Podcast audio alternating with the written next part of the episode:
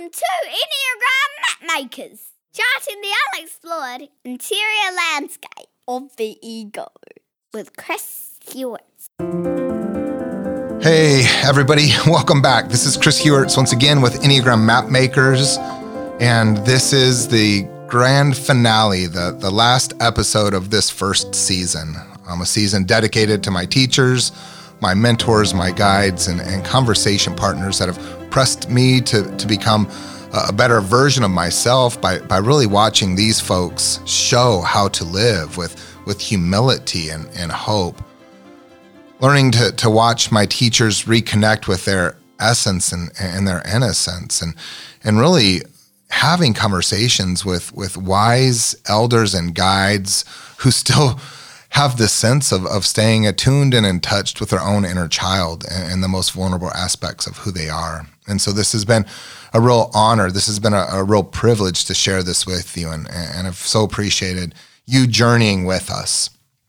On today's episode, we have the super duper honor and, and privilege uh, uh, of, of listening to Russ Hudson. And if you know anything about the Enneagram, you know that Russ does not need an introduction, right? He's one of the, the, the foremost thought leaders in this space. Back in 1997, his professional partner, the late Don Richard Riso, and him created the Enneagram Institute. And it was really from the Enneagram Institute that, that so many of, of the authors and, and teachers, trainers, and, and professionals out there had, had studied and, and trained. Don and Russ worked for years to develop the, the Riso Hudson Enneagram Type Indicator, the RHETI test. And I know that there is some bit of controversy around the use of tests to find Enneagram types. But man, this is the one that I point everybody to. It's time tested, it's thorough. And, you know, Russ, as somebody dominant in type five, means that you can really count all the thoughtfulness that he's put into this as as he's tweaked it and, and perfected it and, and really just made it the excellent resource that it is. Now you know this if you've been around the Enneagram long, but the big blue book, the sort of Ennea Bible, the the the the, the standard text was was the wisdom of the Enneagram, and that's also co-written by by Russ and and Don, and that was the first book that I ever came across. Now let me be be a little honest and a, and a little candid here. When that book first found its way to me, it was actually given to me by my, my first spiritual director. And I flipped through that. This was, was almost 20 years ago. I, I flipped through that and it was a little too interspiritual for me. The the kind of conservative religious person I was back then wasn't sure how to make sense of this, and so we brought it back to this bookstore downtown in Omaha that we used to call Anything Goes, this kind of interspiritual spot. And I kid you not, within six months, three other people had bought us that same book. We kept taking it back the second time, the third time. I was getting all this store credit down there. And, and finally, the fourth time this book came to me, I realized I actually need this. I, I think there's something in this that the universe is trying to bend towards me and, and message to me. And and you remember this if you've picked up the wisdom of the Enneagram. The first time you read that, it was like, oh my God, this all makes sense. And here I am. And it just really sort of distilled down so many of these huge ideas into really digestible, really well organized, really, really well sort of designed pages. And, and, and I'm indebted to Russ and, and Don for the work. It was a few years later that I ended up in Arizona. And I've mentioned this. So many of these teachers I, I actually first met in or just outside of Phoenix because the Arizona Enneagram Association has over the years um, facilitated and hosted some of the best events. I, I mean this in, in the U.S. So they had Russ out there, and and I can't remember which one of these trainings it was, but I think it was on the the holy ideas and the virtues. And and, and I sat in the back. I always sit in the back. I got to have my eyes on the doors. I got to have my sight lines open. And I sat in the back in this room of uh, of a few hundred people, and and Russ just sat up front like a good wisdom teacher, sitting in a chair with all of this humility and without notes. I mean, he just started freestyling and freestyling. And then he'd pull out these markers and he'd start to draw these charts and these diagrams and he'd sit back down and just as if he was channeling wisdom from beyond, he, he just delivered with such eloquence brilliance. And and and like I've said with all of these conversation partners this this season, with all of these these teachers this season, it, it wasn't straight from the brain. It, it, wasn't Russ actually trying to be clever. It, it was things that Russ had actually worked on in himself and and through his own personal life. And and that's really what made it stick for me. That's really where I almost felt like I, I had the breath knocked out of me with, with, with some of the things that he said and, and how he delivered them with such compassion. Now, I think you're going to love this conversation because that's what you can expect from Russ, and, and that's what comes through here. And, and there's a few things in this conversation that I, I, I specifically want to highlight because I think they're really important, and I, and I hope that they're not missed.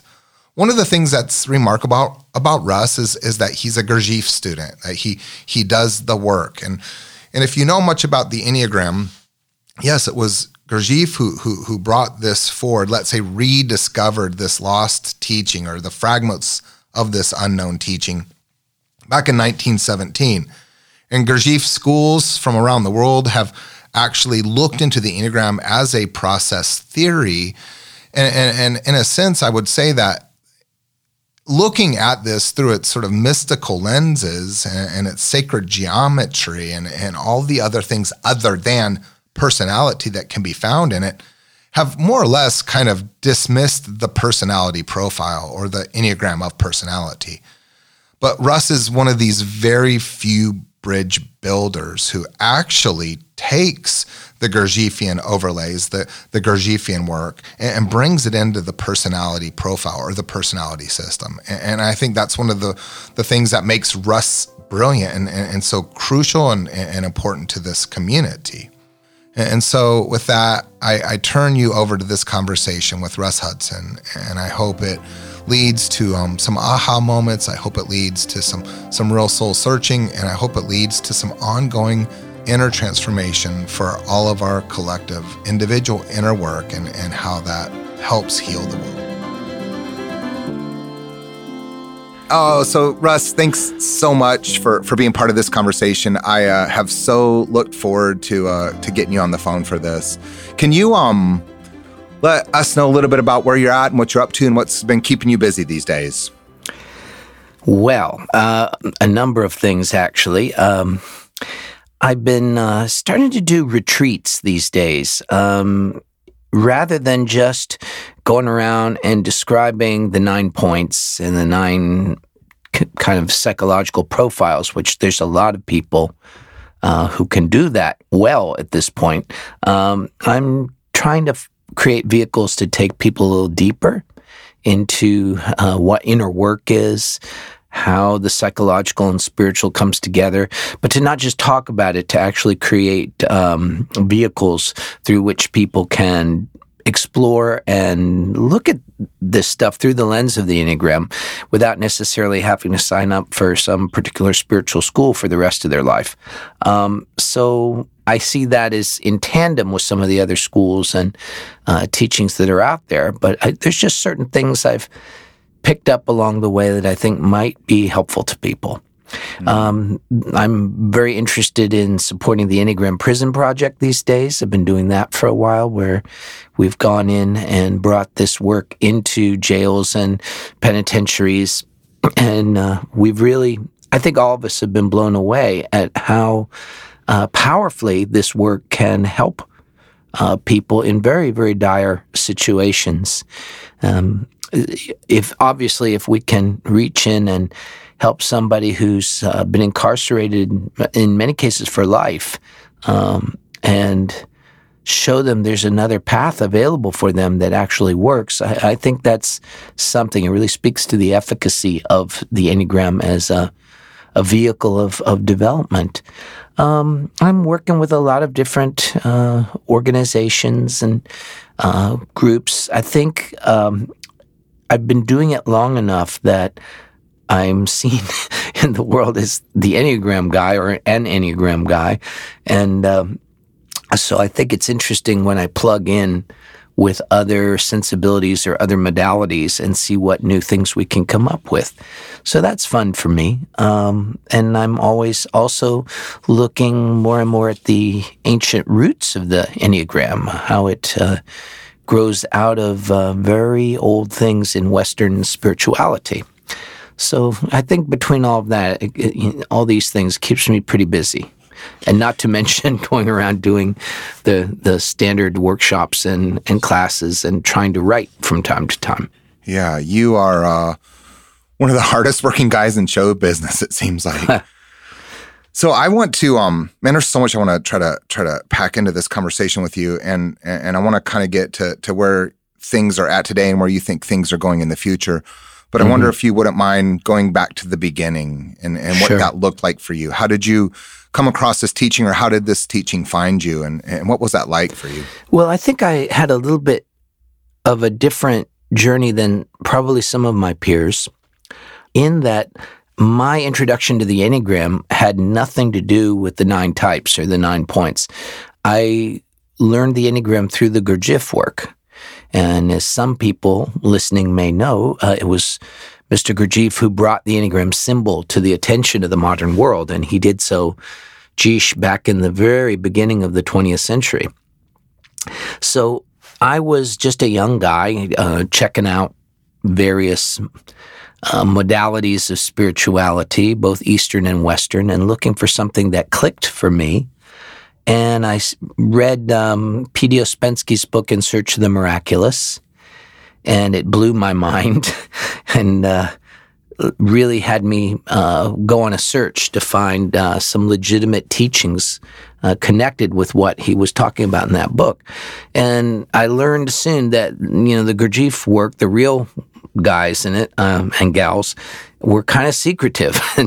they mm. weren't advertising. They they were not uh, putting up uh, any kind of uh, advertisements in the local newspapers or anything. Uh, but through a series of coincidences, I did f- encounter uh, legitimate Gurdjieff work, and I had the good fortune to study under some people who had been doing that a long time, including some people who had worked directly with Mr. Gurdjieff for many years. Hmm. And so that was uh, kind of my route. Uh, I learned the inner work part before I learned about the typology. I encountered the typology in a book by Charles Tart, uh, which introduced it to many people. Uh, it was called, uh, believe it was called Transpersonal Psychologies. And there was a chapter in it about the Arica School and the work of Oscar Ichazo. Uh, and I had heard something about this, but I was you know, pretty invested in doing the Gurdjieff work that I was already involved with. Um, and then a few years later, say 1987, I read Don Richard Riso's first book, Personality Types, which was the second book on the topic. Uh, the first being uh, The Enneagram by um, Patrick O'Leary and Maria Beesing and Robert Nogosek, uh, which was more aimed at a particularly Catholic audience. But Don, although uh, he had been a Jesuit, he was seeking to write a more psychological take on the Enneagram and appeal to a broader range of uh, people. And when I read his book, I was really impressed. I, I felt mm. that what he was describing could be helpful to people doing inner work. So I went back and told my Gurdjieff teachers and compadres about it. But to this day, there's a lot of people who know a lot about the psychology or the types, but don't really know the inner work. Mm. There's a lot of people who know the inner work, but they haven't really learned of the efficacy of the typology, how it can be used for real soul development. Yeah. So, yeah. Yeah. So, so actually, I wanted to ask you about that because a lot of the Gurdjieffians or, or the Gurdjieff students that I come across, almost mm-hmm. kind of dismiss the personality overlay. Um, yeah. Can you talk a little bit about how you actually bridge that? Like you, you really, really are the only one that I know who has sort of the credibility of bringing these two traditions together. Well, I've had the good fortune when I've taught with Gurdjieffians of having what shall I say, the right credentials. I, I paid my dues. I was doing that work for, you know, well over a decade, more like uh, 15 years, and worked with some of the luminary teachers of that tradition. So I know the thinking. I know the, the um, way that people map reality within that particular tradition. and I think the problem is a lot of the way the Enneagram first comes out to people strikes those who've been doing the deeper work as kind of superficial or possibly even distracting or even reinforcing of ego consciousness you know mm. and you know we certainly notice that um, i put it uh, with some students the other day in a way that has comes back to me. Sometimes I say things and then what I've said starts to go around and come back to me. But I was saying, you know, when you're first going to the palace, you you end up having conversations on the doorstep with other people about what's in the palace. But it's really important at some point to go in the palace. But I think what happens a lot in the Enneagram world is that we get into these engaging conversations uh, about the types and about the, the describing them and who's what and who's got what number. But then we don't go from that into the process of how that helps us develop our consciousness. How does that help us, you know, in Christian terms, cooperate with grace? There's um, there's a big shift where we start to understand the context of learning about the nine types. So when I've taught with the Gurdjieffians, because I know the lingo and because I know what their aim is, I can talk about what the typology is in a, the context that they understand. And then they see the utility of it. They see how it would help them. And that's mm. what I hmm. always aim for. Hmm. Yeah, that's great. I um I've always wondered this, right? Because one of the, the the, great sort of quotes from Gurdjieff that gets rolled out is, you know, if you you were left in the desert alone and you sat in the sand and drew the symbol, you could see into it everything that could could be learned and everything that's been taught. And, and I think, of course, personality structure or archetypal sort of ways that individuals present is something that has been taught and can be learned and still there's this kind of dismiss dismissal of the the personality stuff. So appreciate yeah. you you bringing it together. I really really think that's one of the the gifts of your contribution.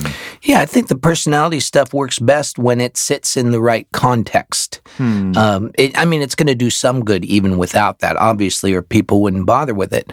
But hmm. I think when people start to learn more of the context of it, then um, other things start to click.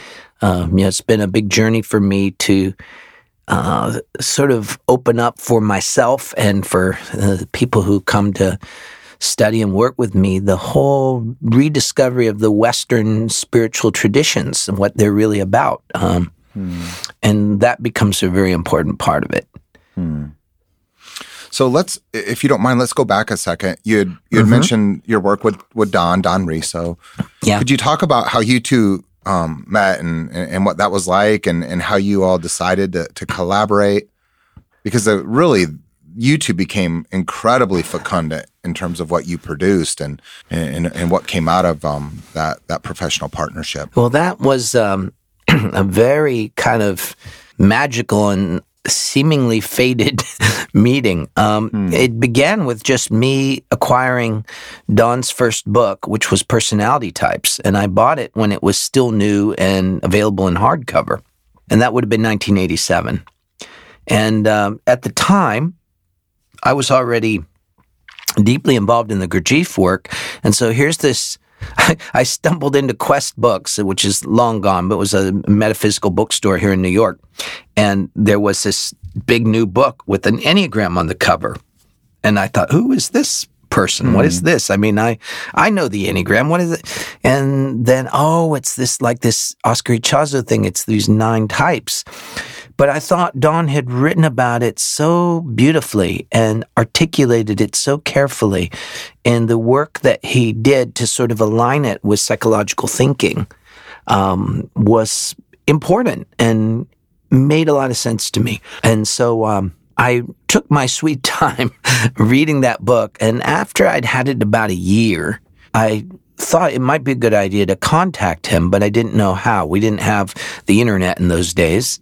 Hmm. Um, so I looked on the last page of the book, actually the inside of the back cover, and in this really teeny tiny print, it said Don Richard Riso has a consulting company, Enneagram Personality Types Inc. in New York City. And I thought, well, I live in New York City. Maybe I can find him. So I um, contacted directory assistants. Some of you will remember that, and um, asked if they had an Enneagram personality types, and they did. So I called the number, and this basso voice answered, and it was him. And uh, I asked him for a um, if he'd like to get together and talk. And he said, "Mm, Well, I only do consultations and things. I don't just hang out. And I said, Oh, all right. So I'll get do a consultation. Now, there were a lot of weird barriers that I won't go into uh, in, in trying to get to meet. I actually ended up having to quit my job to meet Don, Wow. which was pretty funny. I, I kept arranging a time and then my boss said no you can't go you have to stay here and there was no cell phone no way to notify him so i, I couldn't keep operating like that so i just I quit my job and went to meet him and um, we had a long conversation it was supposed to be an hour but actually it was more like four hours we met at the american museum of natural history which i always find interesting and um, I knew about this Gurdjieff angle, and he had done all this work on the personality. And we thought, well, let's continue this conversation. So I got another job after that one. But then when that one dried up, uh, Don sort of sheepishly called me and said, Would you like to come and work as uh, an assistant here with me? And so I did. And um, that evolved into us beginning to work on uh, you know writing and teaching and uh, developing the the RHETI test and all kinds of things uh, but it was a long conversation it basically grew because much to his credit don richard riso understood that he didn't have all the pieces. He understood that he didn't really get this inner work part. He didn't understand the Gurdjieff thing, and he joined with me and in going to the Gurdjieff work, and he apprenticed. I think I'm telling my students all the time: as soon as you think you're the end of the food t- chain, you're in trouble. Hmm. Well, we stop being students. We stop being good teachers. And so he really, you know, he really wanted to learn about it. And I really wanted to learn what he had uncovered and it was a very rich and enjoyable collaboration for many years. and it, and it looked, I mean, from the outside, like uh, amazing that you two just sort of synced up and and and and your heads and your hearts just produced such lasting and, and durable ideas. And and and I hate to say this on on one hand, but it's as if for the past thirty years or so, a lot of folks out there essentially are are regurgitating some of that without sort of internalizing it or even moving it forward in in, in, in embodiment. So it's incredible. It's incredible what you started. I think that's the the goes back to you know what I was saying about wanting to create retreats and deeper m- methods for people to learn. I think the intellectual material stands on its own very well. I think uh, it it's always in some state of evolution, but I think the ideas are solid enough that they've kind of become uh, coin of the realm in the Enneagram world. Whether or not acknowledged, people use our ideas constantly as if it was something always around. And I don't mind. You you you come up with ideas because you hope they're correct and you hope that people will use them and get benefit from them. That being said, it's a jump from people understanding intellectually the premises that we were presenting about the types and development and so forth. And it's another thing to put our butt in the fire and start to cook and start to live the implications of it.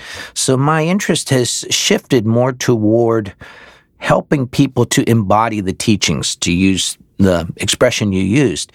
This grew partially also out of a conversation I had with uh, my friend Susan Olesek, who created the Enneagram Prison Project. It's one thing that somebody can go and talk about the nine types and help people find it and give them a type interview or run a panel or show them a PowerPoint set or whatever you do, right? And it's another thing to have internalized that material in such a way that I can sit down with those incarcerated men and women and hold their soul with this understanding of, of some elements that might be healing and helpful for them. That takes a, a longer and deeper journey, and it is the journey the Enneagram is pointing to. But like I said, it's one thing to sort of have a chat on the doorstep, and it's another thing to really get into the living process of what the Enneagram is and how it can affect us. And I appreciate that in, in, in your own life, observing that, that you actually do allow this to, to sort of shape your, your interior sense of self, your spirituality that, that you actually have modeled for me, like an ongoing sort of curiosity and, and a lifelong student and learner. So thanks for that. Um, well, thank you. I'm wondering, and you don't have to answer this if you don't want to, but as as as as cohesive as you and Don's work seemed to to to, to present, was there ever anything that the two of you really fundamentally disagreed on? Oh, yeah, here and there. And usually one of us convinced the other. Hmm. Um, there was nothing that stayed a huge disagreement. For example, in the early days, I thought there was something to the idea of the instincts or the subtypes, and Don didn't. He thought it was just a misunderstanding of the levels and the wings and other factors. Uh, but I thought there was something to it, and I pursued it. But I, I convinced him that that was worth studying and that it was an important piece to the puzzle. And there were things he convinced me about as well. So, you know, I think as we're learning about this stuff, as soon as it becomes something frozen and fixed, well, then it's fixed. It's like fixation. It's it's not what we're trying to do. I was saying to some people the other day that, you know, the idea here isn't to cram ourselves into these definitions and categories. It's they're, they're all, all this knowledge and information is meant to be a launching pad, a springboard into an exploration of what's actually going on in us. And I don't think that's an exhaustible journey. As good as our theories may be, they ought to launch us onto more interesting questions and more mm. interesting realizations. Yeah. And that's great. So, all right. So this is amazing. I, I, love this. I love I love everything that you've shared so far. so you you came out of this Gurdjieffian inner work tradition. You you meet yeah. Don, who's put together or let's say curated these these descriptions of of archetypes with kind of a, a psychological rendering or, or bend to this. How did you actually come to terms with your type? What was what was that like for you? Well, I'm happy to report that I mistyped myself, hmm. and I like to I like to tell people that because there's no shame in it. I mean, yeah. there's so many. I would estimate when I think of all the people go up and tell me what their enneagram point is. I, I would suspect that a very large percentage of people haven't quite landed on their core point yet, but that's okay. It's part of the journey. Um, hmm. In my own case, I read Don's first book, and I came to the conclusion, as uh, about 70% of North Americans do, that I was a four. Uh, I, and again, based on a very loose definition, well, gosh, I had difficulties in my childhood and I felt people did not understand me and I felt I had deep feelings, although people didn't always know that. And I felt like I was into creativity and et cetera, et cetera. But when I looked at the overall way he described four, there were things that fit and things that didn't. Hmm. And Don himself said, well, you know, I don't think you're a four, but I'm not sure what you are. and so I said, okay, well, I was open to it. But if you'd gone to the first few workshops and trainings that we taught, I, I self typed as a four. Gradually, I came to the idea that there was there were some differences, and I was certainly different than Don, who who was indeed a four. Um, I came to see that probably I was a five. I thought I was a four with a five wing, but maybe I was a five with a four wing. Mm-hmm. And what clinched it for me was the the inner lines. Now I know some people say the inner lines don't really work. I I'm amazed that they can make the Enneagram helpful for people without that. But I, uh, in in my experience, I could see very explicitly that under stress, I went to seven, not to two. Hmm. That there were times where I got um, kind of spun out in a sevenish way, and at the same time, I could also see that I could express some of the shadow issues of the eight and be kind of bossy mm. and and get my way through things.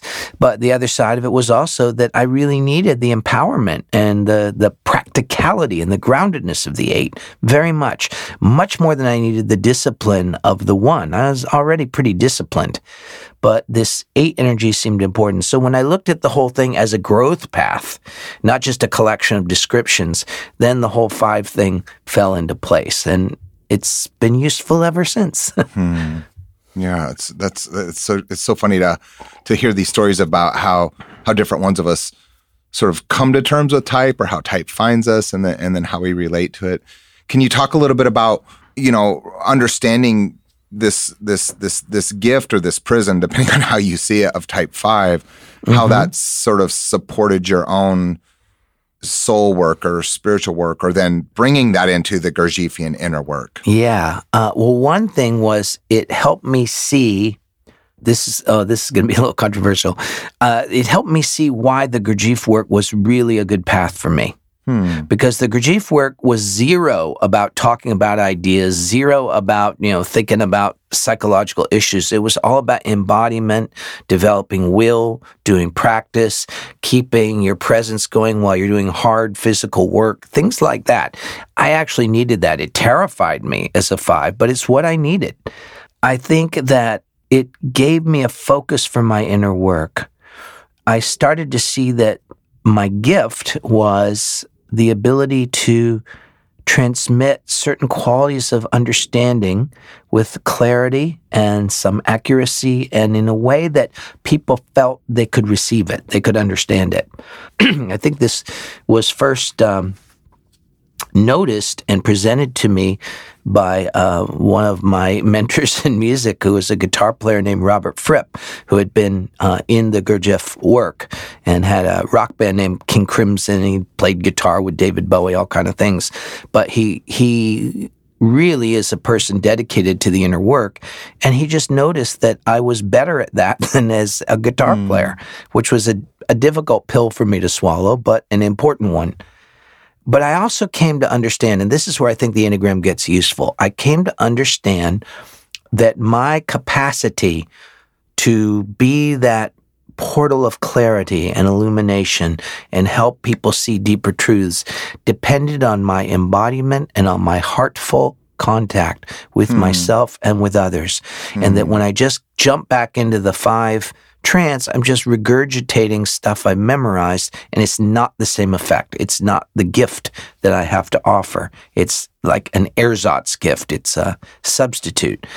And so, without condemning myself for seeing that my personality did that, it, it started to focus my work on sustaining a certain quality of contact with myself, with my environment, and with the people I'm with.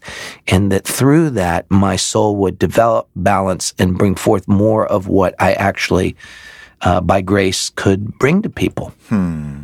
And, and I think that's actually, and, and I think of you actually when I think of this, when I see this in you and when I hear you reflecting on this, I, I think it's so hopeful for all of us. Now, I, I think it's hopeful for fives who sometimes get misunderstood or sort of put in the corner as not heart connected but it's really an invitation for all of us to to bring that grace inward and and to live it and to live into the responsibility of it. And so that's I love it. I love seeing that in you, and I love seeing that continue to bear fruit in in your life and your teaching and and even in the impact that you make on on on the friendships that you have. So let me ask you this.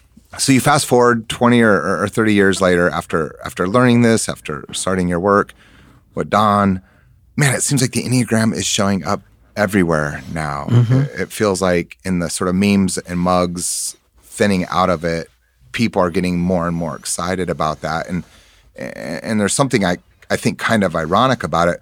Why do you think it's so popular today? Why do you think it's showing up everywhere now? I think in different areas for some slightly different reasons, but there's a lot of overlap. I think people want to understand themselves first and foremost. And it really offers something that a lot of the other psychological maps and presentations don't do. It, it potentially takes us deeper. It, it's people resonate with the descriptions. They they feel something about them, and I think that's important. I think people also recognize that the Enneagram is inviting us to a kind of deeper layer of our humanity where we actually meet in a more real way and that we need that now in the world. We're we're facing a lot of big problems and you don't have to be a psychic to figure that out.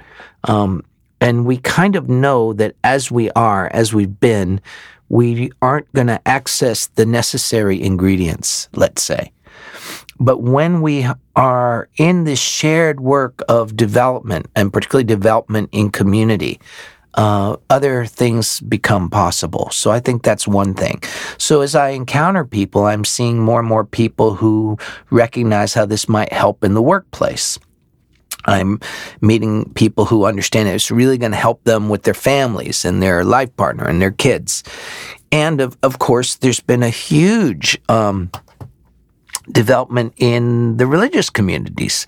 I'm particularly aware how it's uh, growing like uh, like wildfire in uh, the Christian communities here in North America, but it's starting to really percolate around uh, Muslim communities in the Middle East as well. So that's really intriguing. And, you know, some of my colleagues say, well, you know, are you going to be able to work with these uh, young uh, Christian people coming in? And I say, I certainly hope so. Um, it's, it seems pretty important. And, and that's part of my own spirituality. Hmm. Um, Mr. Gurdjieff said, the work existed so that we would be able to live the commandments of Christ. Hmm. And by that, he meant, of course, to love God above all things and to love thy neighbor as thyself. And his, his offering to the world was our personality can do neither. It can kind of look like it, it can act like it, but that there's a, a real soul transformation that the Christian path asks of us. And I think a lot of young Christians are recognizing the call of that that deeper invitation. They really want to walk the talk and they're aware that some of the frameworks are fine and some of them maybe not. But the, where they want to meet is in this deeper soul conversation and this deeper soul transformation. And I think the Enneagram and the inner work surrounding it is just a means to an end for us to find that deeper soul connection. So I think this being such a strange and dislocating time for so many people, it it makes sense that this this deep need in human beings would start to come more to the fore. You know? Enneagram map makers will continue in a moment.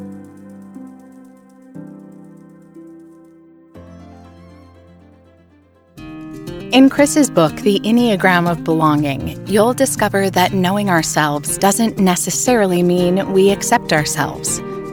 Most of us tend to curate the personality of our type, leading with the traits we perceive as positive and sidelining the traits that cause us shame. But what if it all belonged? Rather than furthering our own fragmentation, what if we dared to make peace with the whole of who we are with bold compassion? The Enneagram of Belonging is your guide to this essential journey. Get your copy today, wherever books are sold. So then, with this sort of permeating so many sort of spaces or so many domains of social practice, like what do you think folks are, are misunderstanding, or, or what do you think people are getting wrong as this kind of gets further and further out? Well, I think they're just thinking it's just personality. That's one thing. Hmm. They they're just looking hmm. at the level of a description of traits, which you know is a start. Um, and I'm not going to knock that because we got to start somewhere. Um, but I think that it's meant to awaken something deeper in us. It's meant to to stir uh, a soul realization. Um, it's meant to bring us to, well, as our friend Richard Rohr says, um, to a sense of conversion. And that comes partially from seeing what we're trapped in. Hmm. I think uh, when we're working with this kind of material, it doesn't help if we're uh, rubbing our nose, our noses, or rubbing other people's noses, even worse, in in shortcomings. Here's what's wrong with you. I don't think people really benefit from that kind of teaching. But on the other hand, it doesn't help to just coddle our narcissism. In many hmm. cases, we end up then identifying types that aren't our core type just because they fit a way we want to see ourselves, whether we're hmm. actually like that or not.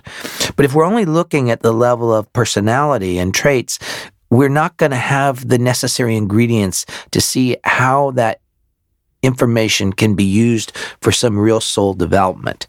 So I think that you need both. I used to say you need a flower and a sword. You need the hmm. flower of kindness, a lot more kindness than we bargained for as we start to really look at what's running our lives. And we need the sword of cutting through our BS. Hmm. We need to really recognize that it's normal for humans to delude themselves, to fool themselves. And that includes me.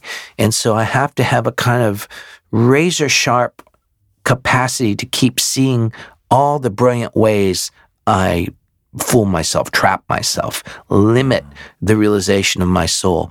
And the journey toward that uh, real transformation is a kind of meeting of that seeing the truth and that holding kindness, which is what I'm always trying to bring into the mix.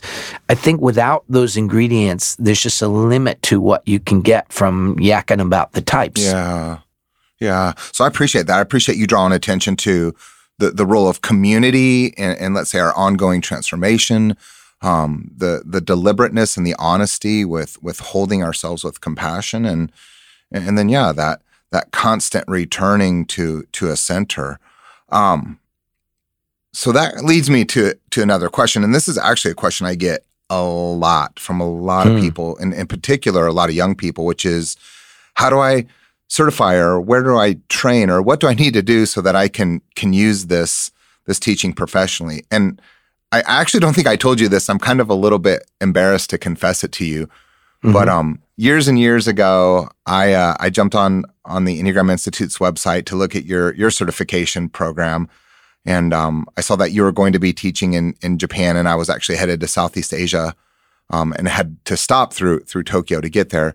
So I called your office up, and I was just like, "Hey, I want to get certified, and and I think I can do it in ten months." And I'm looking at your schedule, and I'm pretty sure I could tuck all these things in. What do you think? And this sweet woman on the other side of the phone, I'm sure she'd heard this a hundred times, and I'm sure she was just pinching her the bridge of her nose and rolling her eyes at me, just really gently kind of deflated the balloon of my own sense of how important I was going to be by by by taking all these classes. Like, what do you what do you say to people now when they're what do I do to get certified or how important is, yeah. is, is training in this? Because it seems like everybody out there does want to somehow commodify this or, or, or brand themselves or their work by this. Sure. And the, the, our culture suffers from what I call the instant expert syndrome. Mm. You know, somebody asked me, How did you become such a good teacher? I said, 25 years of my butt in the fire. Hmm.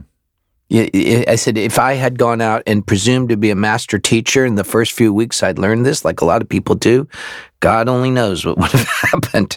So yeah. I tell people a few things. One, it is good to study with people who have experience.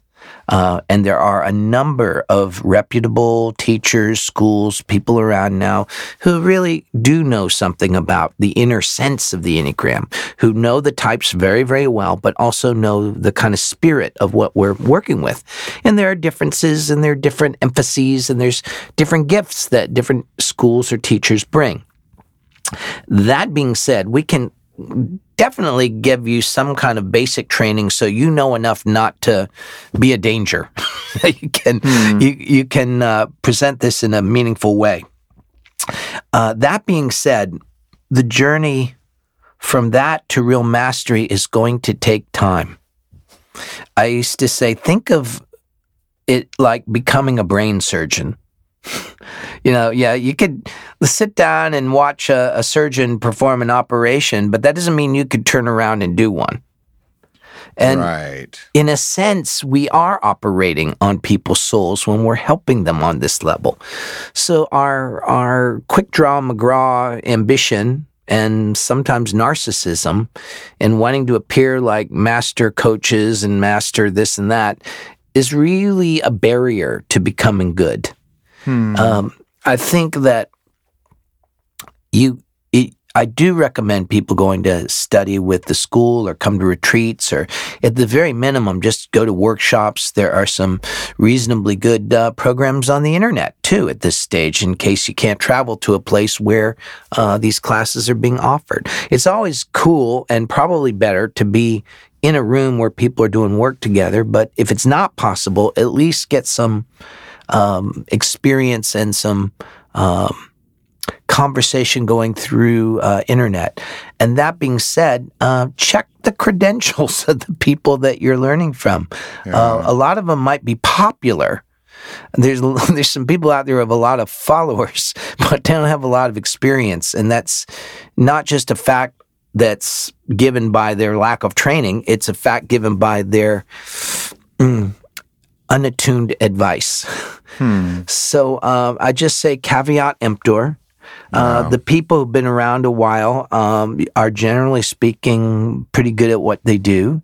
And you can, uh, I would also say to people when you're looking to study, look at the people who are teaching you and whether they're embodying what they're talking about and whether you sense you would like to acquire some of the qualities of that person.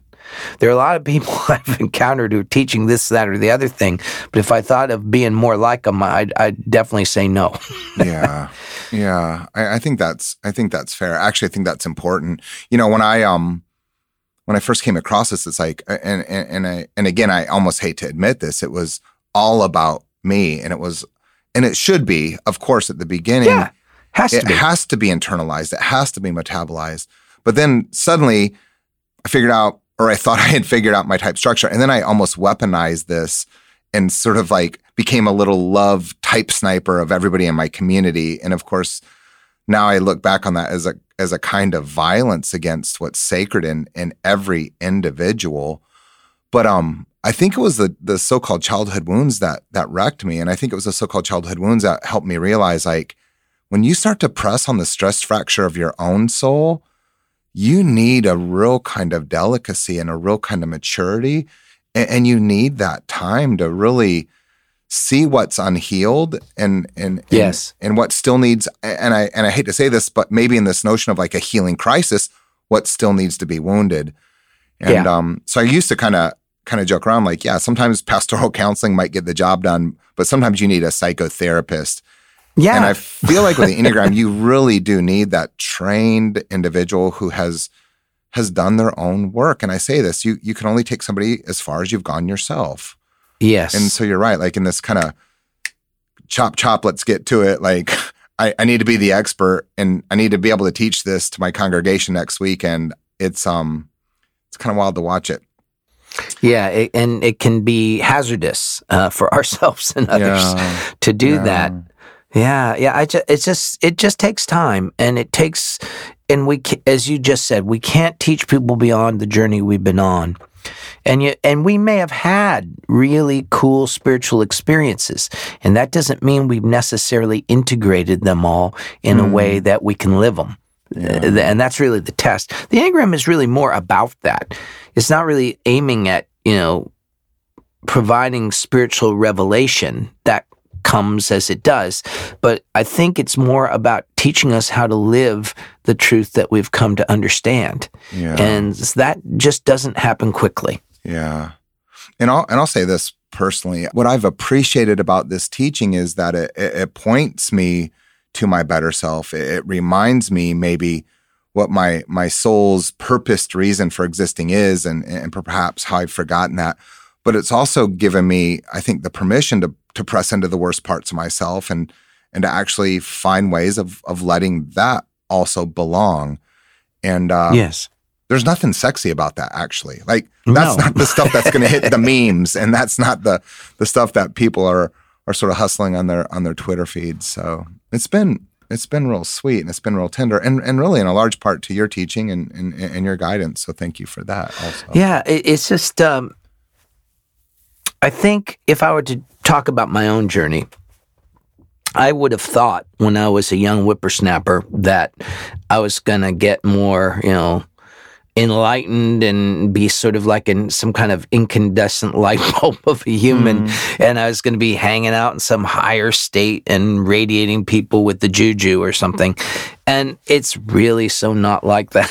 Mm. it's so not like that. Yeah. Uh, you know, I, I think I go back to a wonderful evening I had with uh, Father Rohr. We were at his home and we were just sitting, enjoying a little glass of wine and talking about all of these things, what we'd really learned on the journey.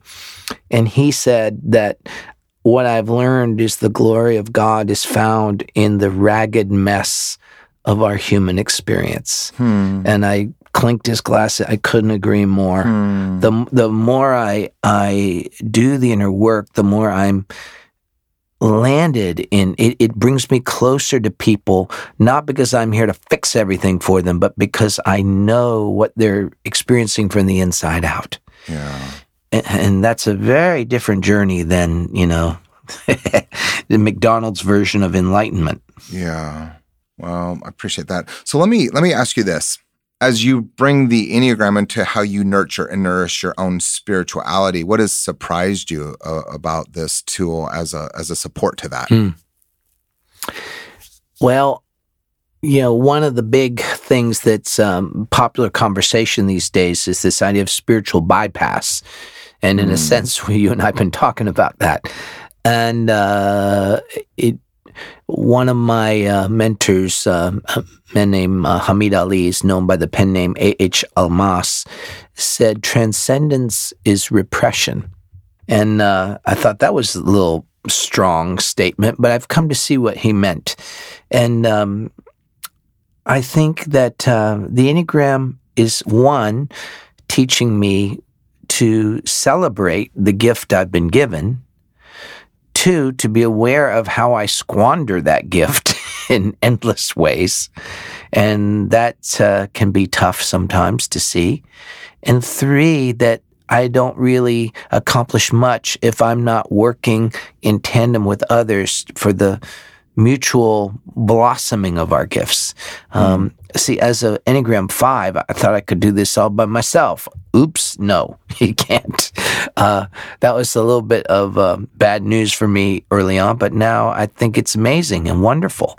Um, the whole sense of the Enneagram being a place where the different ingredients come together in some meaningful way, uh, making a whole that's bigger than the sum of the parts, as, as we often say.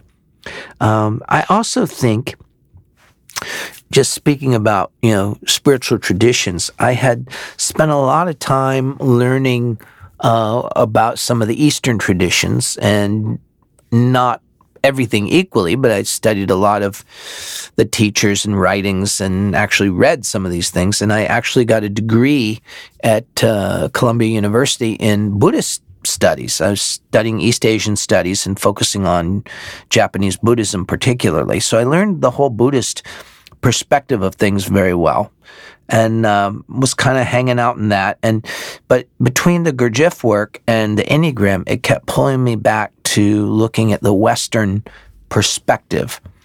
And what I would say is different about that was that in the Western perspective, it's more explicit that the world matters. Huh. Um, uh, that we're here to help something here on the earth. As you know, in in Judaism we talk about this, in Islam we talk about this, in Christians every time we say the Lord's prayer, we're asking for this.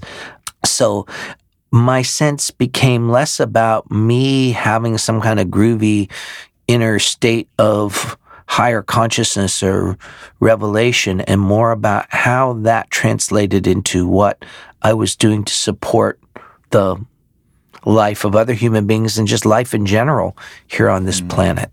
It's beautiful. And it's um one of the real unique contributions or, or, or maybe I could could say like this like one of the real gifts of what you've even brought to this larger conversation is your ability to weave these kind of interspiritual and and, and still resonant sort of teachings together and, and then yeah. help us see it through the lens of of the enneagram so. Yeah. I think that the Enneagram is a great way to do that, actually, because it's, I, am forever telling people that you don't have to sell the Enneagram. if yeah. you're talking about it honestly, it's pointing people toward human experience, and people know human experience. And we've all experienced these more amazing states of consciousness. We just don't have a context for talking about them or know how they fit into the rest of our lives. And I think the Enneagram is a marvelous way to make those experiences more relevant to how we are living our lives and how they connect us to what we're really after.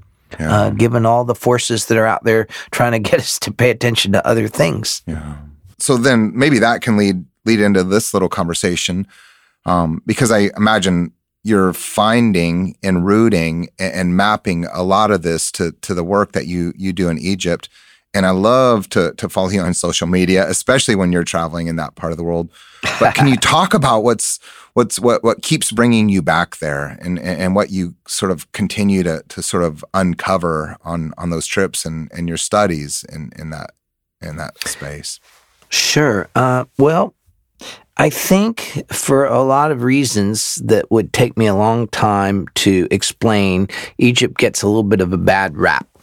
Uh, it's uh, when some of the texts of in the Jewish scriptures were written, they were written at a time where there was particularly bad relationship between Egypt and Judea, and um, there so some things sort of got revised and rewritten at that time and i don't want to go into all the history of that. Uh, similarly i think when Europeans were trying to piece together the beginnings of Western civilization, they looked to the Greeks as the cradle of, of Western thinking and philosophy and spirituality and so forth. But in fact, the Greeks tell us in so many places that they learned everything from the Egyptians. And if you consider that Egypt was already thousands of years old when Athens was rising, you start to get the idea.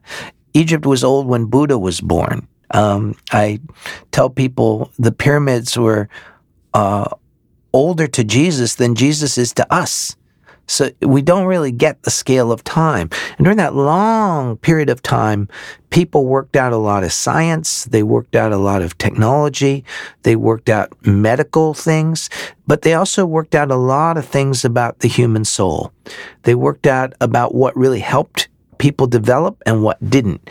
And so I don't think it's easy to convince people of these things. But when you see these things yourself, when you touch them, when you're there in Egypt and you're seeing these things, you really start to understand, oh my gosh, I have not been presented a very accurate picture about the dawn of of Western civilization, which really is in this culture. I used to say Egypt is the India of the West.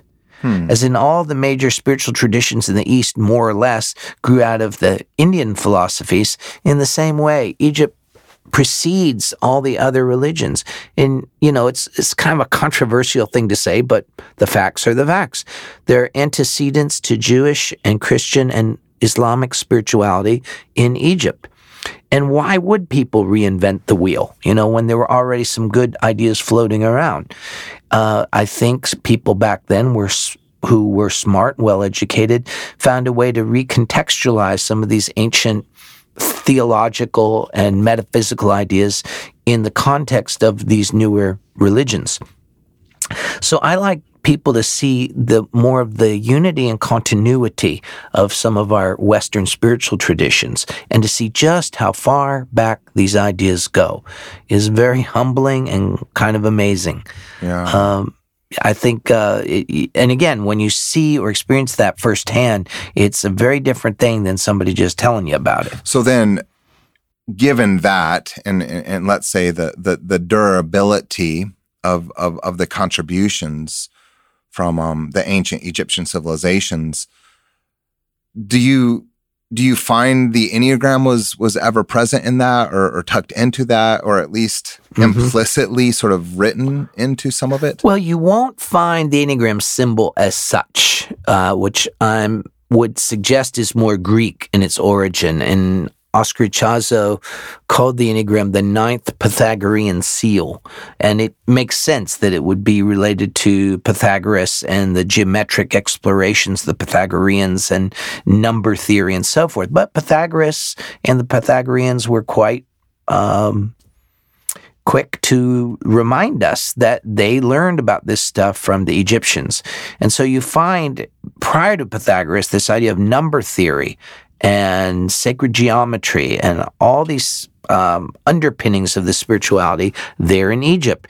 Did they write it down in in a the way that we would? No, but it's there in their architecture. They built their buildings to reflect it. It's in the pictorial representations they put on the walls. It was a different language, a different way of thinking about things. But I think the enneagram part, the idea that uh, is central to the Enneagram, if you know the deeper background, uh, is that the Enneagram teaches us to think triadically in threes. Mm. And uh, my my friend uh, I'm pretty sure you know her too, Cynthia Bourgeault, wrote a whole book about this, hmm. about this law of three and how, it, why it was so important for the Christians to work out the correct Trinity was because in the ancient world, they saw everything that was multiple as coming out in patterns of three.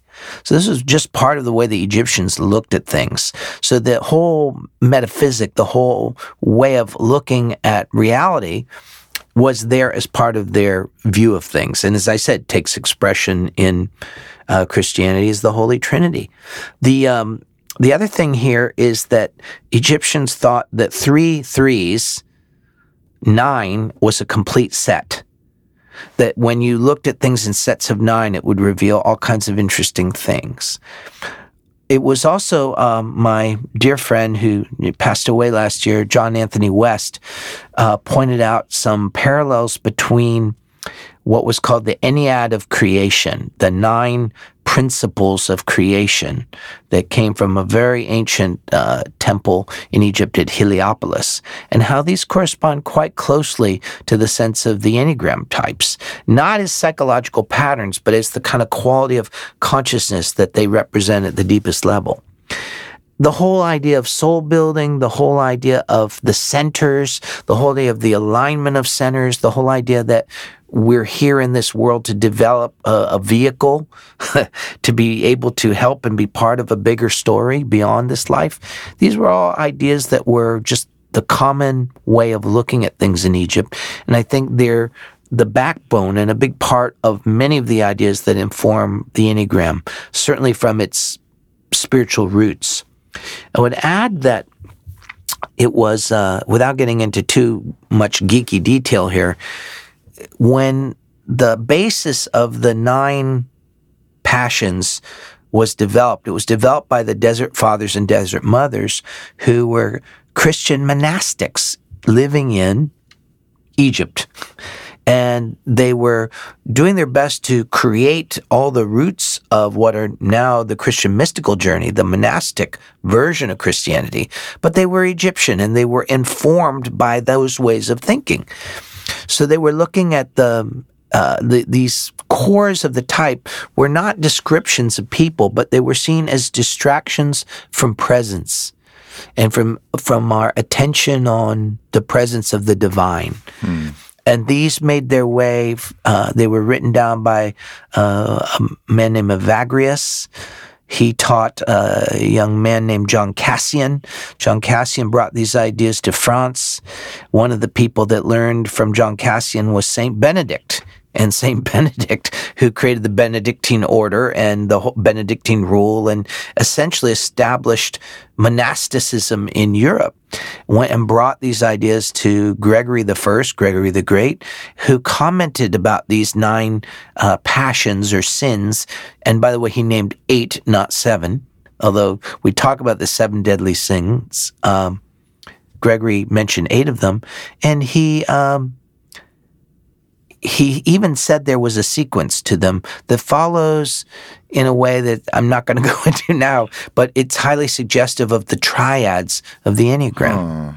It's amazing. So then, Russ, with all of that and and your ability to sort of stitch everything together and, and find the connections. When you look back on all of this, what do you see or what do you perceive is on the frontier or the horizon or, or what do you see as you look forward now with um, where the Enneagram is going and, and what we're going to be able to sort of see into or what will come out of it? Well, when I look at uh, the future, I, I, and of course I'm going to probably want to look at the things that I like or that I wish for.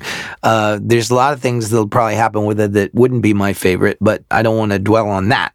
I would say that uh, a couple of things. One, I think it's going to help a lot of people recover a deeper sense of Western spirituality, as I've been saying. Um, I think it's going to help deepen what's possible through spiritual community. I think that we're coming to a time where it's not weird for people to know about these numbers and what they represent, but that hopefully there'll be at least a, a, a, certain percentage of the people learn about it who take the deeper dive and are able to be responsible in uh, explaining those things to the people who want to hear about it. I think it's probably going to make its way more into the workplace in various ways. I hope in responsible ways. Um, I also think that as more people know about the history of it, it's part of a kind of opening up of mm, a reconsideration of the roots of our civilization. And I think that's important because if you don't know where you come from, it's very hard to map where you want to go. Hmm. If uh, you say, I want to go to Rome, but uh, and then I ask you where are you or where are you coming from, and you can't answer that question. I can't really help you get where you want to go. So I think the more as humanity reveals its roots, as we start to understand these more early stages of human development, the Enneagram is going to help us see things, assumptions we've made about all that. I think that uh, it's going to help us get some different ideas about what we might do now in terms of how we organize our society, what what we need to do differently as we face a lot of the big challenges that are most certainly upon us. Yeah. Um, yeah, so that. yeah, that's yeah, and that's the hope, right? Yeah, and the the only other thing, and this would be more uh, the work that my uh, colleague Don, David Daniels was doing before his passing. Uh, was uh, the the brain science. I think we're going to start to see more and more that there are biological components to this. It's not just some will o' the wisp that someone made up, that yeah. there really is something to how we're wired into certain kinds of temperament. Because to a large extent, personality is the product of brain chemistry, right? Yeah, it's it's a product of many things. I think most um, most people nowadays would tell you. Uh, is our personality from nature or nurture? And the correct answer is yes. it's both. yeah. Uh, you know, we there's a loop there. Um, the events of life can affect our brain chemistry, and our brain chemistry affects how we meet the events of life. So it's kind of a feedback system. Yeah. Um, so yeah, again, the enneagram is helpful in just opening up how we think about things like that. Yeah. All right. Well, this is you're brilliant. This is great. I I love I just love listening to you freestyle on anything. Um maybe to just make this really human and this doesn't even have to be anything esoteric, but um, what are you what are you doing for yourself these days that that just makes you smile? What what's what's bringing happiness into your life? Well, that's a really interesting uh, question. I, I, was actually thinking about that the other day. Um, I had a health scare a couple of months ago, and many people sent me beautiful, you know, well wishes. I had a, a, heart event while I was in Paris, and uh, my wonderful doctors and nurses there took great care of me, and I'm doing okay. but you know, you start to notice what matters to you after you have such an experience, and um, I would say that, and and it's sort of corny. my answer. But more and more, my happiness is other people's mm. happiness. More and more, as I see like a sweet young couple that really loves each other, or a dad being really great with his daughter, or I see uh, or in any small way I can contribute to that, but I don't even have to contribute it. When I see human beings behaving like true human beings, that makes me happier than just about mm. anything. When I see people being good to animals, you know, I, that just makes me mm. happy. And um, I like that because it doesn't cost anything. Yeah. it's, it's, always available. It doesn't require any uh, anything extra. Hmm. Minutes. I love it. I love that. So Russ, with with everything that's distracting us, can can you talk to us about presence? I think what's often not understood about the Enneagram is that it's really a tool for the cultivation of presence. Mm. Now, it's one thing to have that word, and it's a nice sounding word, but it's a long journey to really understand what that means. And uh, it can be approached from a lot of angles, but there's a difference between just being our personality and being present with our personality, in which case we're aware of it. We're seeing what we're up to. We're not swept away by our conditioning, you might say. Um, also, I, th- I think all genuine spirituality is in some sense dependent upon the cultivation of presence. All monastic traditions and meditation and prayer techniques are in some sense methods of developing presence. And the idea is to have presence with our personality, not to transcend the personality uh, as if you could, but to bring compassionate presence to our personality yeah. is really the trick. And, um, you know, I, I, remember talking with some folks in a religious community years ago, and they were saying, Well, that all sounds good, but what does that have to do with God? And my kind of smart alecky answer, although true answer from my POV, was, Well, whose presence do you suppose it is? Right. There's only one, which is very obvious when you're experiencing presence. But I, I just say that um, the Enneagram was originally explicitly a tool to help us see how we lost our sense of presence and how to get back to it. And when we use it that way, I think it does us a world. Yeah, and and there's not a a better there's no better time now, and and I don't mean the present moment, but in general, there is no better time now in in in, in a culture where we have completely lost our minds to return to the present. Yeah. And so what a what a great teaching yeah. for that. Oh yeah, it's it's with all the, uh, as bombarded as we are now with constant streams of information and visual stimulation, auditory stimulation, it becomes more important than ever. I mean, I don't think we can assimilate all that stuff if we don't have some kind of grounding in the moment.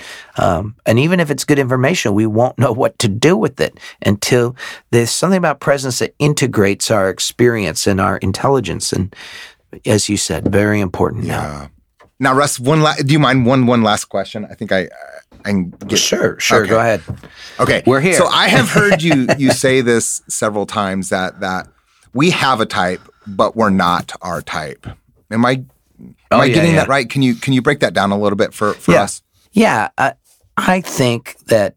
Well, let me put it another way my experience working with myself, but working with many, many, many people over a very long period of time is that what we are is something mysterious, something that you can't exactly nail down or define completely.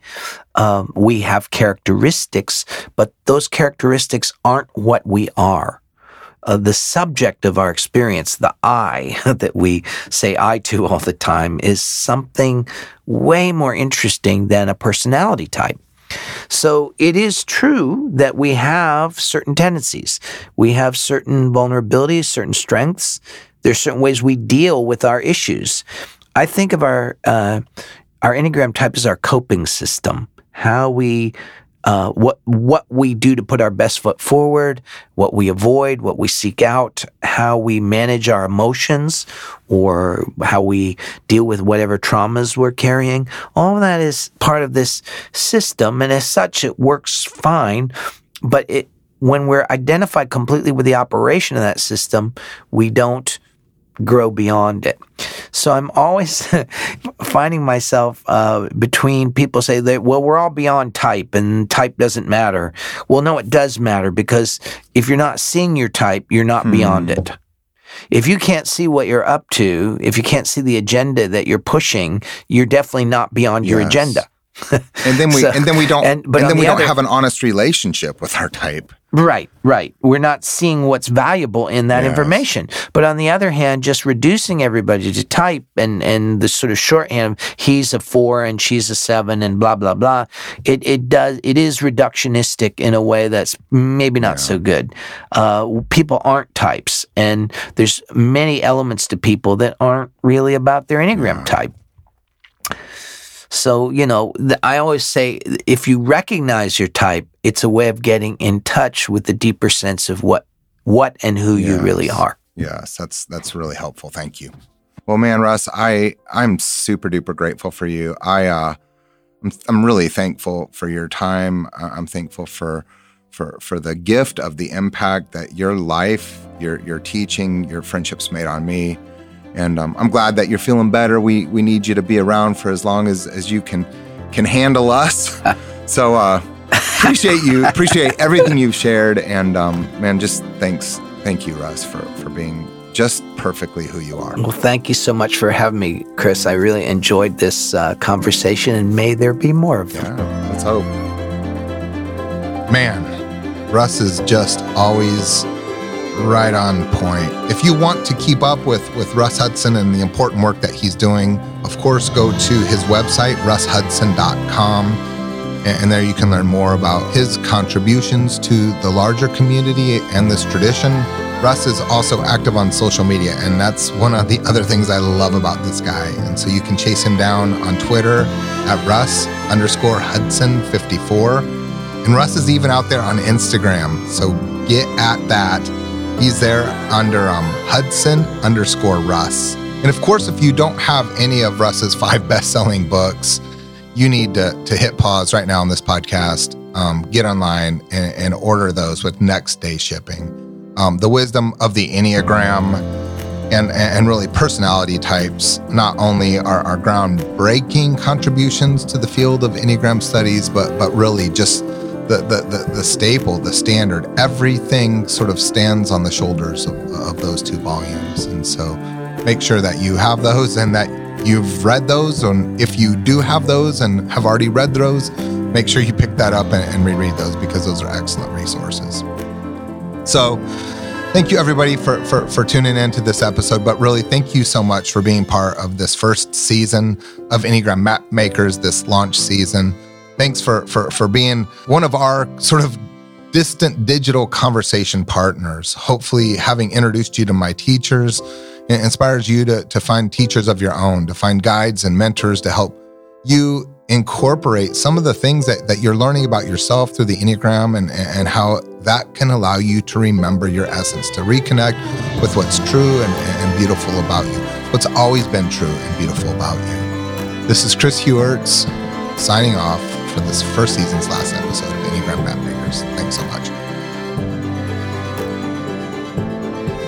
Thank you so much for listening to this episode of Enneagram Mapmakers. Special thanks to Ryan O'Neill for the gorgeous, as always, Sleeping at Last music, and the gifted and talented genius that is Corey Pig for producing the show.